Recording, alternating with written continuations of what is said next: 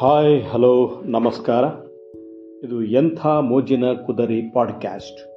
ನಾನು ನಿಮ್ಮ ಪರಮೇಶ್ವರಪ್ಪ ಕುದುರಿ. ಸ್ನೇಹಿತರೆ, ಇಂದಿನ ವಿಚಾರ ಕಣ್ಣಾಯಣ. ಶಿಬಿ ಶೈಲಾ ಜಯಕುಮಾರ್ ಅವರು ಬರೆದ ಕಣ್ಣಾಯಣ. ಜನಸಂದಣಿ ವಾಹನ ಸಂದಣಿಯ ರಸ್ತೆಯೊಂದನ್ನು ದಾಟಲು ಅಂಧನೊಬ್ಬ ತಾ ಪ್ರಯತ್ನಿಸುತ್ತಿದ್ದ. ನನಗೆ ಅವನನ್ನು ನೋಡಿಯೂ ನೋಡದಂತೆ ಮುನ್ನಡೆಯಕ್ಕೆ ಸಾಧ್ಯವಾಗದೆ ಆತನ ಕೈ ಹಿಡಿದು ರಸ್ತೆ ದಾಟಿಸುವಾಗ ಸಹಜವಾಗಿ ಎಂಬಂತೆ ನಿನ್ನ ಹೆಸರೇನು ಎಂದು ಕೇಳಿದೆ. ಆತ ವಿಷಾದದ ಧ್ವನಿಯಲ್ಲಿ ನಯನ ಸುಖ ಎಂದಾಗ ನಿಜಕ್ಕೂ ನಾನು ಪೆಚ್ಚಾದೆ. ತೀರಾ ಅಪರೂಪದ ಮತ್ತು ಸೊಗಸಾದ ಹೆಸರು. ನಯನಗಳಿಂದ ಸಿಗಬಹುದಾದ ಸುಖ ಆತನಿಗೆ ತೀರಾ ಅಪರಿಚಿತ, ಕುದುರೆಗೆ ಕೊಂಬು ಹುಡುಕಿದಂತೆ. ಸೃಷ್ಟಿಕರ್ತನ ಲೀಲೆ, ಜಗನ್ನಿಯಾಮಕನ ಯೋಜನೆ ಏನೆಂಬುದೇ ಅರ್ಥವಾಗಲಿಲ್ಲ. ಕೆಲವರಿಗೆ ಅತೀ ಎನಿಸುವಷ್ಟು, ಮತ್ತೆ ಕೆಲವರಿಗೆ ದುರ್ಭಿಕ್ಷೆ.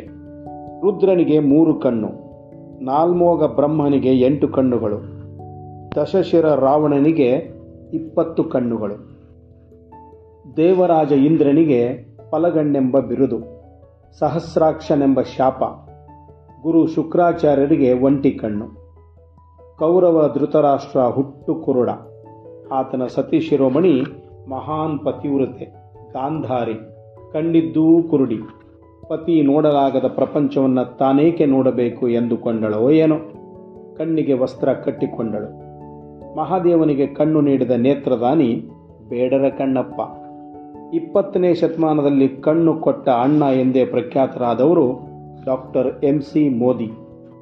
ಪಂಚೇಂದ್ರಿಯಗಳಲ್ಲಿ ನಯನವೇ ಪ್ರಧಾನ, ಕಣ್ಣಿನಷ್ಟು ಪ್ರಕಾಶವಿಲ್ಲ, ಮಣ್ಣಿನಷ್ಟು ಆಧಾರವಿಲ್ಲ ಎಂಬ ಲೋಕೋಕ್ತಿ ಕಣ್ಣಿನ ಮಹತ್ವವನ್ನು ಹೇಳುತ್ತದೆ.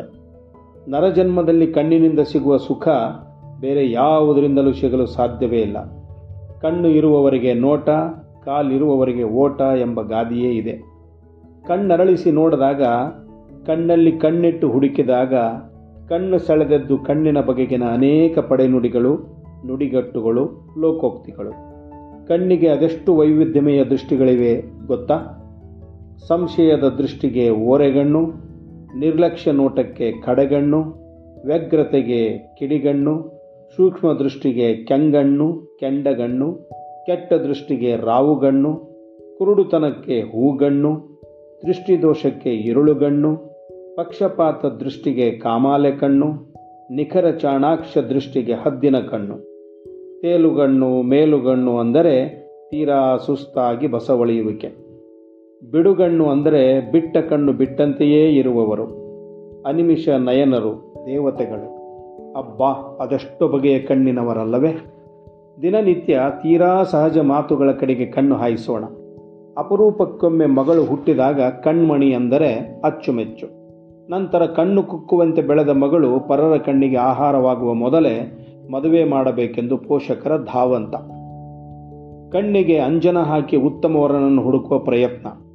ಕಣ್ಣು ಇಂಗಿ ಹೋಗುವ ಮುನ್ನ ಮೊಮ್ಮಗಳ ಮದುವೆಗಾಗಿ ಹಂಬಲಿಸುವ ಅಜ್ಜ ಅಜ್ಜಿಯರು. ನಿರೀಕ್ಷಿತ ಗುಣ ಲಕ್ಷಣಗಳುಳ್ಳ ವರ ಸಿಗದಾದಾಗ ಮನೆ ಮಗಳು ಕಣ್ಣ ಮುಳ್ಳಿದ್ದಂತೆ. ಹೆತ್ತವರ ಕಣ್ಣಿಗೆ ಕಣ್ಣು ಹತ್ತುವುದಿಲ್ಲ. ಮೈಯೆಲ್ಲ ಕಣ್ಣಾಗಿ ಮಗಳ ಚಲನವಲನಗಳನ್ನು ಗಮನಿಸುತ್ತಾರೆ. ಇತ್ಯಾದಿ ಇತ್ಯಾದಿ ಕಣ್ಣು ಕತೆಗಳು. ಕಣ್ಣಲ್ಲೇ ಜೀವ ಹಿಡಿಯುವವರು ಇದ್ದಾರೆ, ಕಣ್ಣಿಗೆ ಮಣ್ಣೆರಚುವವರೂ ಇದ್ದಾರೆ. ಬೇಸಿಗೆಯಲ್ಲಿ ವಿದ್ಯುತ್ ಕಣ್ಣಾಮುಚ್ಚಾಲೆ ಆಡುತ್ತದೆ. ಇನ್ನು ಪ್ರೇಮಿಗಳ ಭಾಷೆಗೆ ಕಣ್ಣುಗಳೇ ಸಾಧನ, ಮಾಧ್ಯಮಗಳು. ಪ್ರೀತಿ ಹುಟ್ಟೋದೇ ಕಣ್ಣಲ್ಲಿ. ಉತ್ಕಟ ಪ್ರೇಮದ ಕ್ಷಣಗಳು ಕಣ್ಣುಗಳಲ್ಲೇ ದಾಖಲಾಗುತ್ತವೆ ಎಂಬುದು ಅನುಭವಸ್ಥರ ಅಭಿಪ್ರಾಯ. ದೂರ್ವಾಸರ ಉರಿಗಣ್ಣು, ಶಕುಂತಲೆ ದುಷ್ಯಂತರ ಮಧುರ ಹೊಂಗನಸಿನ ಬದುಕನ್ನ ಸಂಕಟ ಪರಂಪರೆಗೆ ದೂಡಿತು. ರುದ್ರನ ಕೆಂಗಣ್ಣಿಗೆ ರತಿಪತಿ ಕಾಮನ ದಹನವಾಯಿತು. ಕರ್ಮಯೋಗಿ ಸಿದ್ಧರಾಮನನ್ನು ಆಧ್ಯಾತ್ಮತೆಗೆ ತಿರುಗಿಸಲು ಜ್ಞಾನಯೋಗಿ ಅಲ್ಲಮ ಪ್ರಭು ಸಿದ್ಧರಾಮನನ್ನು ಲಘುವಾಗಿ ಕೆಣಕಿದಾಗ ಸಿದ್ಧರಾಮ ಕನಲಿ ನೊಸಲುಗಣ್ಣಿನಿಂದ ಮಹಾಜ್ವಾಲೆಯನ್ನು ಬಿಟ್ಟನಂತೆ. ಅದನ್ನು ಅಲ್ಲಮ ಅಂಗಾಲಿನಲ್ಲಿ ಅಡಗಿಸಿದನಂತೆ. ಷಟ್ಪದಿ ಬ್ರಹ್ಮ ರಾಘವಾಂಕನ ಹರಿಶ್ಚಂದ್ರ ಕಾವ್ಯದಲ್ಲಿ ಪುತ್ರ ಲೋಹಿತಾಶು ಹಾವು ಕಡಿದು ಮರಣಿಸಿದಾಗ ಚಂದ್ರಮತಿ ದುಃಖಿಸುತ್ತಾ ಹಾಡುವ ಬಾಯಲ್ಲಿ ಮಣ್ಣನ್ನು ಹೊಯ್ದೆ, ನೋಡುವ ಕಣ್ಣಲ್ಲಿ ಸುಣ್ಣವ ಹೊಯ್ದೆ ಎಂದು ವಿಲಪಿಸುತ್ತಾಳೆ. ಕಣ್ಣಲ್ಲಿ ಸುಣ್ಣವ ಸುರಿಯುವುದೆಂದರೆ ಪುತ್ರಶೋಕದ ಅತ್ಯಂತ ಪರಿಣಾಮಕಾರಿ ಚಿತ್ರಣವಿದು. ಪ್ರಪಂಚದ ವರ್ತಮಾನಗಳಿಗೆ ತಲ್ಲಣಗಳಿಗೆ ಸ್ಪಂದಿಸುವವರು ತಮ್ಮ ಬಗೆಗಣ್ಣು ಒಳಗಣ್ಣನ್ನು ತೆರೆಯುತ್ತಾರೆ. ಅಂತರ್ದೃಷ್ಟಿಯ ಕವಿಗಳು ಅತ್ಯಂತ ಸೃಜನಶೀಲರು.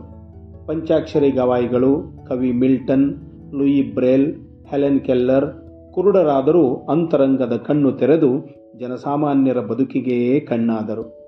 ಈ ಕಣ್ಣಾಯಣ, ಕಣ್ಣ ಪುರಾಣ, ಕಣ್ಣ ಕಸರತ್ತು ಕನ್ನಡ ಭಾಷೆಯ ಸತ್ವ, ಸಾರ, ತಾಕತ್ತನ್ನೂ ತೋರಿಸುತ್ತದೆ ಅಲ್ಲವೇ? ನಮಸ್ಕಾರ.